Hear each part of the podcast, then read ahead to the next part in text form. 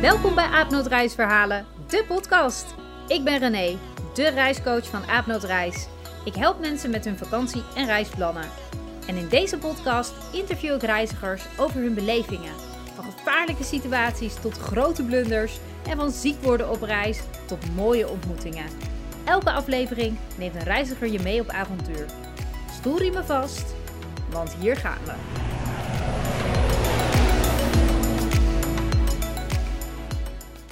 Joehoe, daar zijn we weer. Weer een nieuw interview met nieuwe reizigers en daarmee dus natuurlijk ook weer een nieuw reisverhaal. En het is weer een spannende, kan ik je beloven.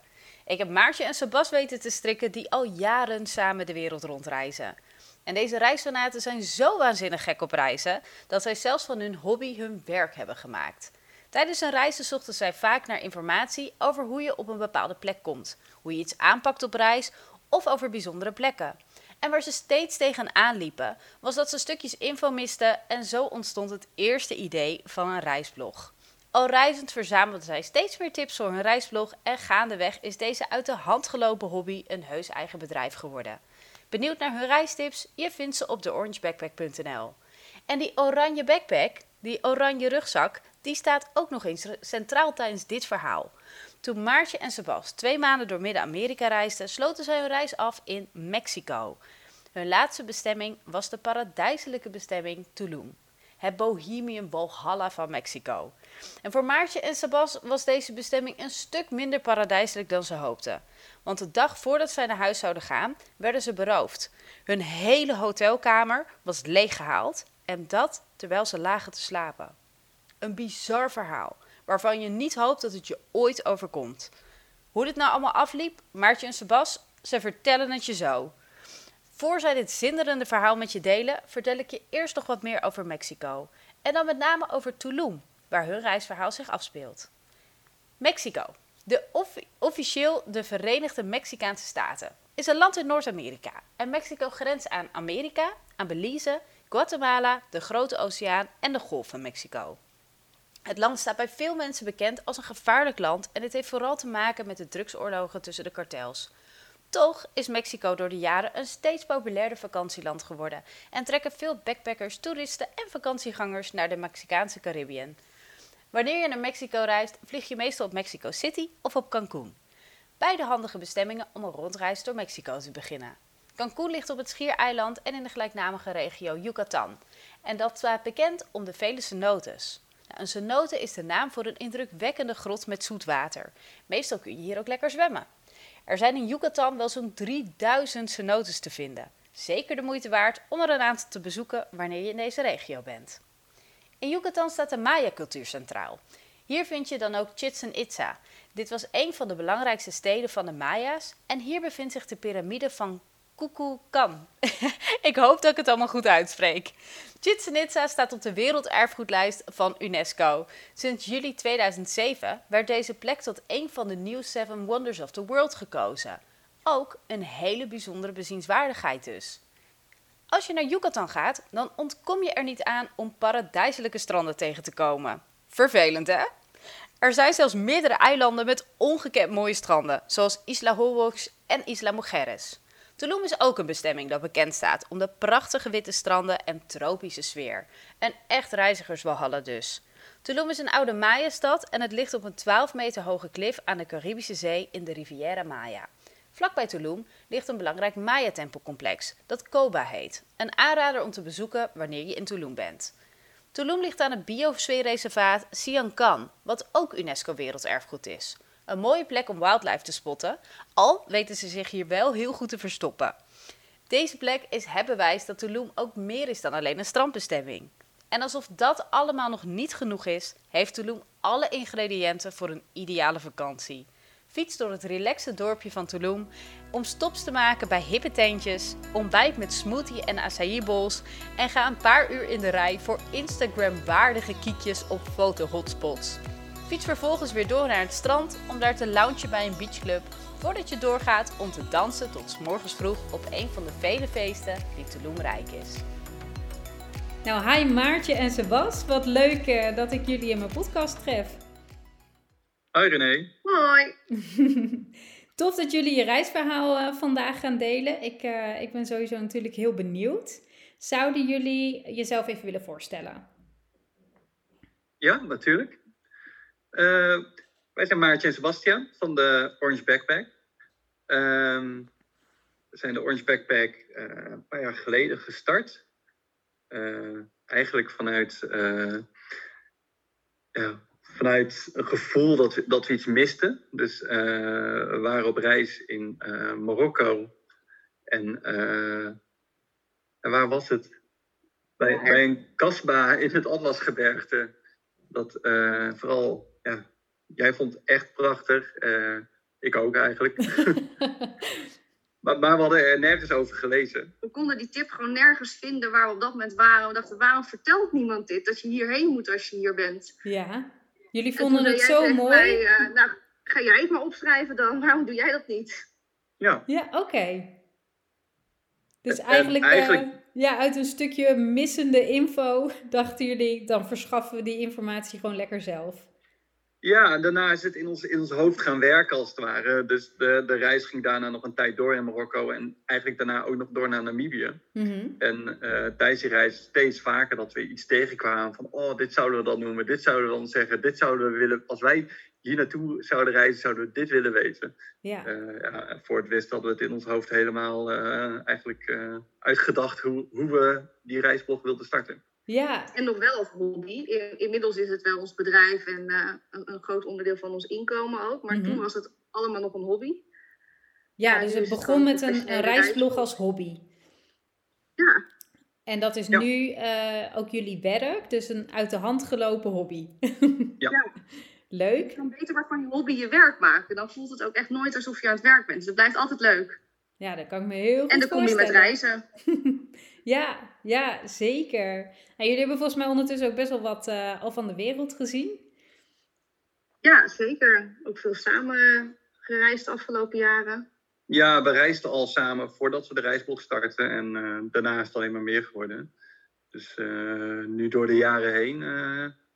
we hebben op onze website een kaartje staan waar we mooi alles een kleurtje, alle landen een kleur geven waar we zijn geweest. En die begint al aardig gekleurd te raken, ja. Die begint al aardig vol te raken, leuk. Ja. Zijn jullie dan ook al een favoriet reisland tegengekomen tijdens al die reizen? Ja, ik denk het wel. Stiekem zijn we Namibië, dat vonden we wel echt de allertofste bestemming waar we zijn geweest. Ja. We zijn daar 3,5 weken geweest, voelt als 2 maanden. Ja. En het is inmiddels nu echt wel een paar jaar geleden, maar het blijft in ons hoofd een van de mooiste reizen die we hebben gemaakt. We hebben daar een four-wheel drive gehuurd met een daktent. En daarmee zijn we al kamperend 3,5 week door het land getrokken. Prachtige landschappen, natuur, supermooi en heel veel bijzondere plekken. Metershoge zandduinen, een canyon, een van de grootste ter wereld. Het was zo bijzonder alles daaraan. En ook dat kamperend rondtrekken, dat is in ons hoofd heel erg blijven hangen. En toen hebben we ons ook voorgenomen, ooit gaan we een camperbusje bouwen en dan gaan we dit vaker doen. Dus nou ja, we hebben het er al over gehad. Je weet wat we nu aan het doen zijn. We zijn op dit moment een camperbusje aan het bouwen. Ja. Dus die lijn zijn we nog aan het voortzetten. Maar dat zaadje is ooit in Namibië geplant. Ja. Oké. Als je het over het ultieme gevoel van vrijheid hebt, dan is dat in Namibië wel echt waar je dat... echt kan beleven, ja. Ja, heel gaaf. Nou ja, ook hoe jullie het omschrijven, dat klinkt ook wel alsof er ook echt een stukje liefde voor Namibië is ontstaan. En ook wel zeker. Extra bijzonder dat je, dat daar dan zo'n idee is ontstaan. En ik weet niet, hoe lang geleden is het dat jullie in Namibië waren? 1 jaar, denk ik, zoiets. Ja, goed. 3-4 jaar? 3-4 jaar, ja. Ja. En dan 3-4 jaar later dat plan daadwerkelijk uitgevoerd. Want jullie zijn nu een busje aan het ombouwen tot, camper. Ja, dus we hadden ons sowieso al voorgenomen dat we deze winter richting Portugal wilden gaan. Okay. Ja, een half jaar daar rondtrekken. Ja. En het plan was ooit begonnen met gewoon met onze normale auto erheen gaan. Een rondreis eigenlijk maken. Ja. Maar gaandeweg begon toch het idee van een campervan steeds meer te broeien. Ja, en op een gegeven moment komt dat besluit. En Opeens heb je een bus gekocht. 2 weken later stond er een bus op de parkeerplaats. En hebben we onszelf een deadline van een maand gegeven om die om te bouwen. We geloven dat de meeste mensen er een half jaar over doen. Dus ja, dat ambitieuze plannen hebben we opgevat. En dat zijn we op dit moment aan het doen. Dus vandaag was ook weer een klusdag. We hebben een bed gebouwd. Zo, dus jullie zijn dan echt volle dagen in de touwen om die bus gereed te maken voor vertrek. Ja. We zijn hard aan het werk, ja. Ja. Ja. En zien jullie het nog steeds positief in? Gaan jullie die maand halen? Ja, zeker. Ja? Ja. Ja, moet lukken. Nou, volle overtuiging, dan geloof ik het ook. We zitten op schema, dus ja. Ah, het gaat allemaal niet snel, maar het gaat wel gestaag en gewoon de goede kant op. Dus we zijn er heel positief over. En, het is ook... Het verslavend bijna. Dus elk dingetje dat je bouwt, zie je eigenlijk de bus meer tot leven komen en meer worden wat je voor ogen hebt. Ja, je kan hem natuurlijk wel helemaal naar eigen hand inrichten. En er is volgens mij tegenwoordig genoeg informatie te vinden hoe je zo'n bus praktisch in elkaar zet. Ja, we zijn zeker niet de enige. Nee, er zijn heel veel mensen die het doen. Dus ook genoeg... tips en tricks en ook gewoon inspiratie die je kan vinden online. Ja, en verwerken jullie je eigen tips en tricks ook weer op jullie reisblog? Ja, dat gaan we zeker doen. We zijn alweer wat dingen tegengekomen waarvan we dachten, daar kan je beter tips over geven. Of deze informatie hebben we wel van heel veel hoekjes moeten vandaan schrapen om te bedenken hoe we dit gaan doen. Dus dat gaan we zeker ook uiteindelijk weer delen hoe wij het uiteindelijk hebben aangepakt. Ja, wat goed. Leuk. Nou, ik ben heel benieuwd naar het eindresultaat van de bus. Maar dit is niet... ja, jullie ook. Maar dat is niet waar het reisverhaal over gaat. Over reizen met een camper. Nee. Dat gaat over onze avonturen in Mexico. In Mexico. Alright, nou laten we naar Mexico gaan. Ja, nou als we dan helemaal beginnen, dan beginnen we in Guatemala. Want wij zijn 2 maanden op reis geweest in Midden-Amerika. Naar Guatemala, Belize en Mexico. Yeah. Mexico was toen onze laatste bestemming. En de allerlaatste plek waar we waren, op onze ene laatste dag, dat is waar ons verhaal over gaat. Dus we waren op dat moment al 2 maanden op reis. Die daar in de regio. Ja, dus jullie waren al 2 maanden lekker aan het reizen. En de laatste bestemming was Mexico en daarna zouden jullie weer naar Nederland gaan? Ja. Oké. Ja, dus in Mexico was Tulum onze laatste bestemming. En vanaf Cancún zouden we weer terugvliegen een dag later. Ja. Yeah. Dus, het toeristische Walhalla van Tulum wilden we nog wel even zien. Hadden we net de huurauto ingeleverd, ingecheckt. En toen sliepen we daar in een best wel een schattig hotelletje. In Tulum? Met een zwembad, gewoon lekker in het centrum, ideaal. Maar op de allerlaatste nacht zijn we daar 's nachts beroofd in het hotel. Nee joh. En onze hele hebben en houden was meegenomen. Het was eigenlijk zo dat we, ik weet dat nog wel vrij letterlijk, dat zijn die momenten die je nooit meer vergeet. Ja. Dat jij werd wakker en jij vroeg aan mij, heb jij mijn telefoon? Waarop ik antwoordde, nee. En ik keek op mijn nachtkastje en zei, heb jij niet mijn telefoon? En dan zie je dat de iPad ook niet meer op je nachtkastje is op te laden. Portemonnee is weg. Daar lag een horloge naast, dat was weg. Er lag nog onze Orange Backpack, waar we de blog naar benoemd, dat was weg. Daar zat de camera in, met de foto's. De e-reader. Op een gegeven moment kom je erachter dat eigenlijk alleen nog je kleren er liggen. Nee. Maar ook jullie hele tassen, gewoon backpacks... Alles wat jullie hadden was weg. Zelfs een deel van mijn toilet was meegenomen. Waarschijnlijk denkende dat er sieraden in zitten.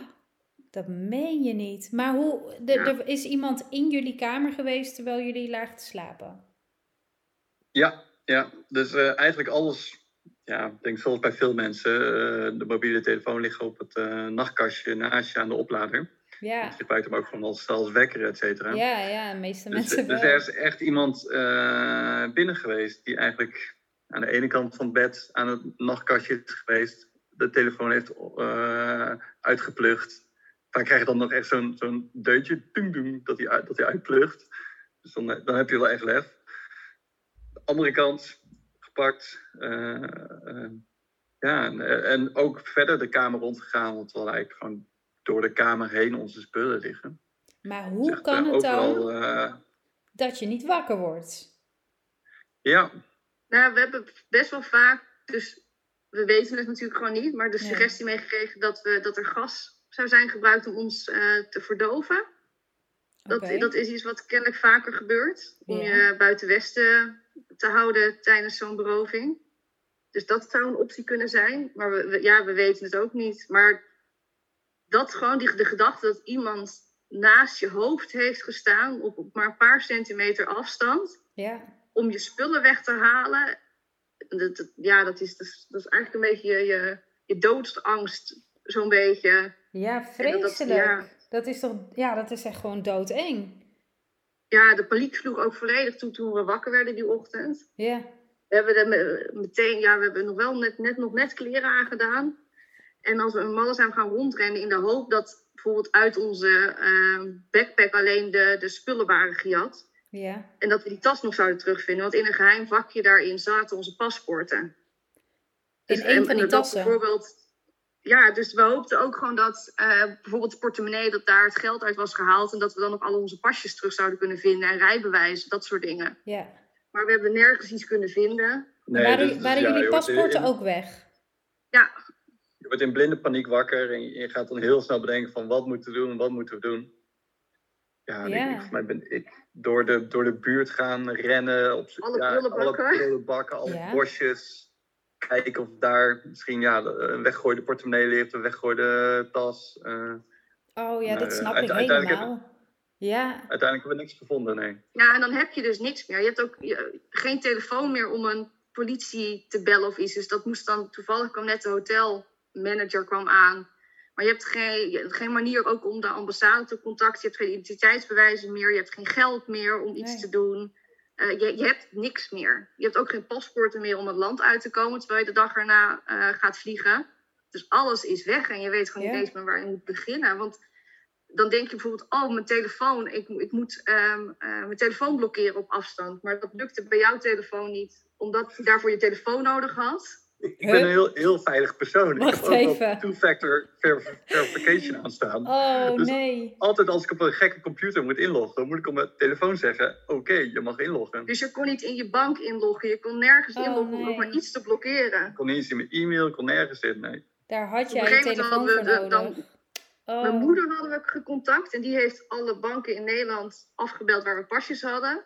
Maar die kon niet alle passen blokkeren, want dat moet je zelf doen. Moesten we via de app doen. Jeetje. En hoe hebben jullie dan het thuisfront gecontacteerd? Via de computer van die hotelmanager. Ja, uiteindelijk via de mail. Want dat was de enige manier waarop... Hij kon wel in je e-mail. Ja, ik kon er wel in. Want ik was niet zo veilig. Ik kon gewoon inloggen zonder dat ik mijn telefoon daarvoor nodig had. Ja. Dus op die manier hebben we ook de ambassade uiteindelijk gecontact. Om die op paspoorten te krijgen. Want dat was ook dus niet iets wat we... We konden bellen om het op die manier te regelen. Maar paspoorten hebben we uiteindelijk niet gekregen ook. Want dat kan je niet op zo'n korte termijn regelen. En zou de dag dat jullie wakker werden... Zou dat ook de dag zijn dat jullie naar huis zouden vliegen of de dag daarna? Nee, de dag erna. De dag erna, oké. Maar dat is natuurlijk niet gelukt. Nee, want we zijn wel de dag erna naar huis gevlogen... maar we hebben onze eigen vlucht niet kunnen nemen. We hebben uiteindelijk noodreisdocumenten gekregen via de Duitse consul... in Cancún, want de Nederlandse was op vakantie zelf. Oh, top. En met nooddocumenten kan je niet zomaar naar ieder land reizen. En wij hadden een transfer in de VS oorspronkelijk. En de VS staat niet toe dat je daar dat land binnenkomt, doorreist of wat dan ook met nooddocumenten. Oké. Dus we moesten ook op stel en sprong nog nieuwe tickets zien te regelen naar Nederland. Ja, konden jullie dat omboeken of moest je dan echt nieuwe vluchten boeken ook? Nee, we konden niks omboeken en we hadden zelf geen pasjes, geen telefoon, geen geld om iets mee te regelen. Dus dat heeft mijn moeder uiteindelijk moeten doen. We hadden wel pasjes. Ja, we hadden nog twee pasjes. Ja. Allebei hadden we één pasje. Een ander slim trucje dat we hadden was dat we een soort van extra bankpas onderin ons ondergoedzakje hadden gedaan. Ja. Dus we hadden nog een bankpas die we konden gebruiken. Want jullie allergrootste tassen, dus zeg maar de gewone backpacks met waar kleding in zat, was dat wel blijven staan? Ja, de grootste backpacks wel, maar alle daypacks en losse dingen waren allemaal meegenomen. Okay. Dus de grote backpacks met kleren zaten er nog. Ja. En daar hadden we nou 2 of 1 pas. We hadden in ieder geval nog een bankpas ergens verstopt. Oké, ja. Die hadden jullie verdeeld over meerdere tassen. En in die grote backpack zaten in ieder geval dus nog 1 of 2 pasjes. En kopieën van onze paspoorten. Want dat is ook wel een bijzonder iets. We moesten overal vervolgens wel die kopieën van onze paspoorten laten zien. Okay. Om die nooddocumenten te krijgen. Maar ook vervolgens, die nooddocumenten, dat was ook weer heel complex toen we in Nederland bij de douane kwamen. Toen moesten we ook naar zo'n kamertje... Een beetje zo'n boevenkamertje, omdat dat natuurlijk gek is met van dat soort documenten. En dan moest je dan ook weer je kopie paspoort laten zien erbij. Ja, oké. Dus die hadden we nog wel echt heel erg hard nodig. En daar waren we heel blij mee dat we die ook ergens hadden verstopt tussen het ondergoed of zo. Ja. Oh, wat een gedoe, jeetje. Ja, maar tot in alle details is dit gedoe. Je hebt bijvoorbeeld in je paspoort ook je visum zitten en dat is gestolen. Ja. Tuurlijk. Dus je bent je visum kwijt. Dus als je het land wil verlaten, moet je dan een boete betalen. Ook al laat je zien de document van je aangifte en je nooddocument van... ik ben beroofd. Het is niet dat ik dit ben kwijtgeraakt of gewoon zo'n luie reiziger ben... die onzorgvuldig met zijn spullen omgaat. Ik ben beroofd. Nee, huppakee. Wat was het? $50 of zo moesten we de PNP nog betalen daarvoor. Dat maakt ze ook wel een beetje boos. Ja. Maar alles wat wel is gebeurd. En sowieso, we waren toen ook nog best wel in shock ook eigenlijk, die eerste dagen. Dat heeft nog wel een week geduurd. Het is sowieso een onwerkelijk iets. Dus je wordt wakker en je bent al 7, 8 weken op reis. En het is echt plots is het voorbij. En ben je nou alleen maar aan het regelen. Of, het begint met paniek, maar daarna alleen maar regelen. En ben je alleen maar bezig met alles. Ja. En bang, we zijn ook best wel bang geweest. Ik weet, de avond daarna durfden we niet echt te slapen. En ik weet ook nog op de bus van Tulum naar Cancún... dat een vrouw mij aantikte dat onze stop daar was. En ik ging keihard huilen, omdat ik daar zo van schrok... dat iemand me aantikte. Ja. Ja, maar dan kan ik me wel voorstellen... dat je echt een soort traumatische ervaring gewoon hebt van zo'n gebeurtenis. Ook omdat jullie natuurlijk totaal niet wisten... wie is er op die kamer geweest? Hoe is diegene binnengekomen? Hoe kan het dat we niet wakker zijn geworden? Ja, je gevoel van veiligheid is daarna opeens weg. Want wij reizen heel veel, ook naar landen die andere mensen dan spannend vinden. Mexico, dat boevenland, is dat dan weer veilig? En wij voelen ons nooit onveilig. Maar op dat moment is je hele gevoel van veiligheid weg. Ik heb nog maanden daarna het gevoel gehad dat iemand erop uit was om mijn spullen te pakken. Dat ik niet op pad durfde te gaan. En dat ik was gewoon bang dat iemand mijn telefoon uit mijn handen zou trekken. We hebben die zomer daarna ook niet met de ramen open durven slapen. Omdat we gewoon... Je gevoel van veiligheid, dat mensen je niks doen, dat is weg. Ja, en je had ook nog heel sterk in Egypte. Ja, ik ben meteen daarna met een vriendin doorgereisd naar Egypte ook weer. Na Mexico. En daar hebben we ook wel de nodige helbuien gehad. Omdat ik zo bang was om te gaan slapen s'nachts. Mijn paspoort in mijn kussenhoes verstopt. Want als die maar niet gestolen wordt. Ja, joh. Dat is best echt wel heel heftig voor jou geweest. Ja, het heeft er echt behoorlijk wel ingehakt. Dat gevoel van veiligheid echt. Dat weg was. In Egypte had ik op een gegeven moment ook een hotelkamer... waarvan de balkondeur niet goed op slot ging. Oké. Yeah. Dus dat was voor mij natuurlijk niet een heel erg chille ervaring. Ik was ook naar de hoteleigenaar gegaan en een super lieve vrouw was dat. Nee joh, je kan niet eens op die balkons komen van buitenaf. Dat kan helemaal niet. Maar ik moest meteen huilen. Ik dacht, maar dadelijk staat er iemand naast mijn bed s'nachts. Yeah. Gewoon de hele gedachte. Iemand heeft op een paar centimeter afstand naast mijn hoofd gestaan. Ja. Denk je dat dat het stukje is wat het meeste indruk op je gemaakt heeft? Ja, dat is heel erg blijven hangen. Ja. Dat gewoon iemand waar jij bij bent. Het is niet iemand die kamer ingekomen... terwijl jij op het strand lag en heeft alles leeggehaald... en je komt terug en oh shit.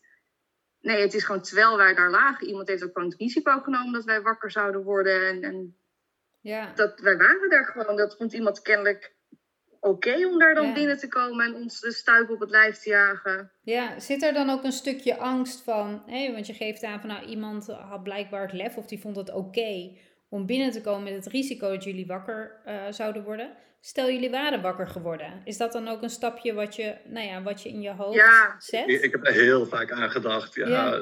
Als ik wakker was geworden, wat had ik gedaan? Wat zou ik gedaan hebben? Ja, en wat had diegene gedaan? Ja, dat vooral ook. Hoe is iemand dan bewapend als je zoiets doet? Is iemand bereid je neer te slaan, geweld te gebruiken als je wakker zou worden? Maar omdat je weet niet echt wat voor iemand het is. Want we hebben het over Mexico. Ik neem aan dat iemand die zoiets doet... Dan niet iemand zijn met een supergoede baan... Die het voor elkaar heeft in het leven. Als je op deze manier aan je geld moet komen. Nee. Dus mijn conclusie was ook wel uiteindelijk... dat ik blij ben dat ik niet wakker ben geworden. Ja met het risico van wat... Als je een confrontatie aangaat... dan kan er echt alles gebeuren natuurlijk. Ja. En dat is helemaal iets wat... Dan heb je ook dramatisch gezien inderdaad. Is dat natuurlijk... dat nooit meer weggaat. Ja. Nu is het meer het gevoel en het idee, maar dan heb je er een beeld bij. Ja, zeker. En hebben jullie ook wel eens overwogen dat het misschien wel meerdere mensen zijn geweest? Nee, daar hebben we eigenlijk nooit over nagedacht. Meerdere mensen op de kamer. Ja, zo'n grote kamer was het ook niet, want dat was ons reisbudget niet helemaal. Maar je weet het niet. Nee. Het zouden heel goed meerdere kunnen zijn geweest. Of iemand die... of iemand van het hotel, dat is nog wel eens door ons heen, door onze gedachten gegaan. Oh, ja. Vooral ook omdat het hotel had ook wel wat vreemds. Het duurde uren voordat de politie kwam. Want zij hadden de politie voor ons gebeld. En uiteindelijk er kwam maar geen politie. Totdat we ze zelf hadden gebeld. Toen waren ze op zich vrij snel. Met zijn telefoon hebben we uiteindelijk gebeld. Van de hotelmanager. Ja. Uiteindelijk ga je natuurlijk helemaal op onderzoek uit. Ja, je gaat alle opties langs. Wel dat er eerder een keer een inbraak was geweest. En toen vonden we ook dat het hotel anders had geheten. Al meerdere keren van naam was gewisseld. Toen we daarop gingen zoeken, vonden we dat de vorige naam ook vaak overvallen of berovingen hadden plaatsgevonden. En vlak na onze beroving, want wij hadden natuurlijk meteen reviews achtergelaten om mensen hierop te wijzen... was dit hotel weer failliet, werd ons gezegd toen wij daar navraag naar deden. En op dezelfde locatie kwam opeens een ander hotel met dezelfde foto's, een andere hotelnaam. Oh, dat is inderdaad wel dus een heel... Dus dan ga je ook afvragen, in hoeverre heeft het hotel dit georganiseerd? Was het iemand van het hotel? Yeah, dat doet ook niet heel veel goeds voor je veiligheidsgevoel, maar dat vraag je dan ook heel erg af. Ja, want wat voor slot zat er op de deur? Nou, ze zijn niet via de deur binnengekomen. Oh. In Mexico heb je... het is natuurlijk een fantastisch klimaat. Dus je hebt niet per se glas in je ramen nodig. Dus we hebben op heel veel plekken geslapen. De meest idyllische hutjes op het strand... met geen glas in je ramen, maar een soort muggengaas zat daarin. Ja. Maar in dit geval zat er geen muggengaas in ook... maar we sliepen op de eerste verdieping. Oké. Dus daar kan je niet zomaar komen... tenzij je hulpmiddelen hebt. En via dat raam is iemand naar binnen gekomen. Dat weten we omdat er een schoenafdruk op de muur daar zat. Oké. Dus via het raam is die... Want de deur zat ook gewoon nog op slot toen wij naar buiten stormden in paniek. Ja. Dus de deur is het niet geweest. Dus het moet het raam zijn geweest. En daar zat zo'n schoenafdruk. Nou, wat bizar zeg. Ja, ik kan me voorstellen dat je daar helemaal ook een naar gevoel van overhoudt. En je zei van het heeft bij mij even geduurd voordat dat gevoel weg was. Ben je daar nog met iemand over gaan praten? Of is dat op een gegeven moment gewoon gezakt? Hoe is dat voor jou gegaan? Ja, ik ben uiteindelijk, toen we terug waren in Nederland... de eerste tijd dacht ik, nou dit zakt wel weg, maar dat gebeurde maar niet. Mm-hmm. Dat gevoel van onveiligheid en 6 keer checken is de deuren wel op slot. 's Nachts alle bezittingen die je hebt in je kussenhoes willen stoppen... Dat ging maar niet weg. Dus ik ben uiteindelijk nog naar slachtofferhulp geweest om erover te praten. Yeah. Ook omdat ik merk dat als je spullen worden gestolen... dan krijg je in je omgeving best wel vaak te horen... oh, gelukkig zijn jullie oké. Hier is er niks met jullie. En het zijn maar spullen. Of we kregen zelfs de opmerking van iemand... zij zullen het wel hard nodig hebben gehad. En je hebt toch het gevoel dat je niet helemaal erover kan praten, want het zijn maar spullen kennelijk. Terwijl het vooral gaat om je gevoel van veiligheid. En de gedachte dat er iemand is die vindt, ik mag gewoon jouw spullen meenemen. Ja. Waardoor ik constant het idee had dat mijn spullen nergens veilig meer waren. Dat ik nergens meer iets kon laten liggen. Ja. Dus ik ben uiteindelijk naar slachtofferhulp geweest om daarover te praten. En dat is wel heel fijn, want daar krijg je die herkenning ook die je dan een beetje zoekt. Ja, en hoe was dat voor jou? En verder moet het gewoon heel erg... Het moet ook slijten verder heel erg. Ja, tuurlijk. En hoe was dat voor jou dan, Sebastiaan? Ja, wat extra lastig was... Voor mij, ja, ik ben vooral de eerste tijd heel waakzaam geweest. Mm-hmm.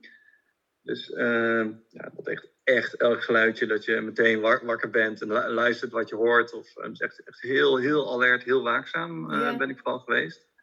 Je sliep heel slecht daardoor, hè? Ja.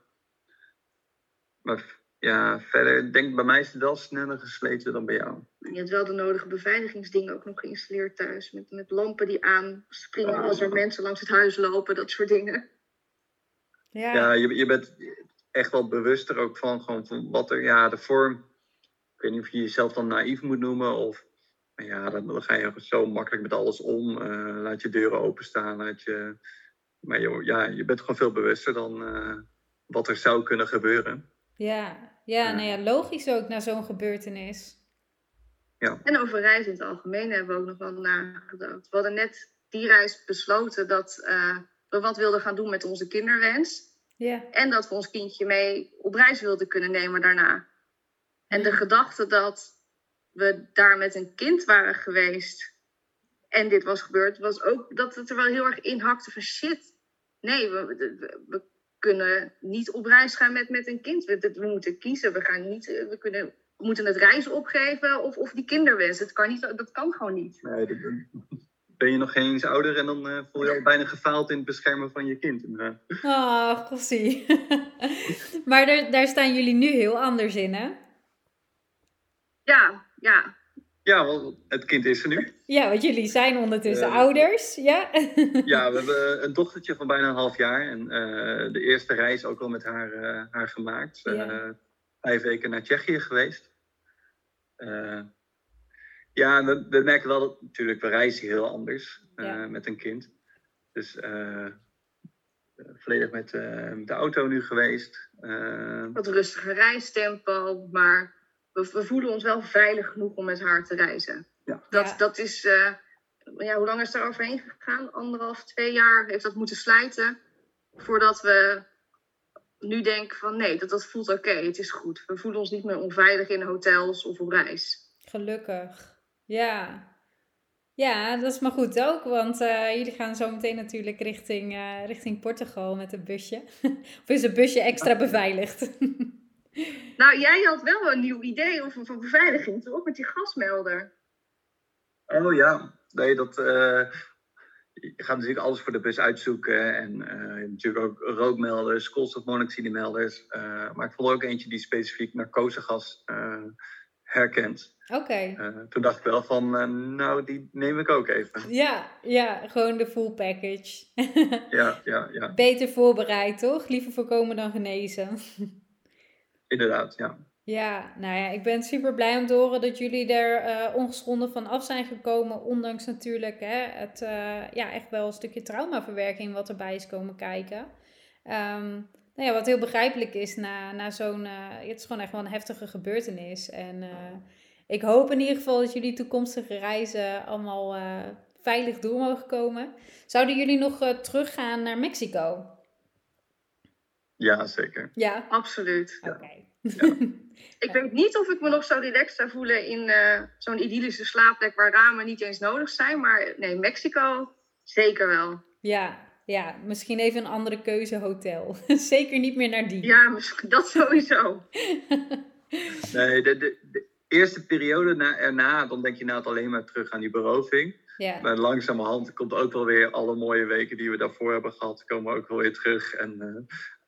langzamerhand neemt dat wel weer de hoofdmoot. Dat je ook weer gewoon aan Mexico denkt als gewoon het prachtige land dat het is. Ja, gelukkig. Het heeft dus geen naar gevoel over het land gegeven. Of wanneer je terugkijkt op die reis. Nee. Nee, gelukkig.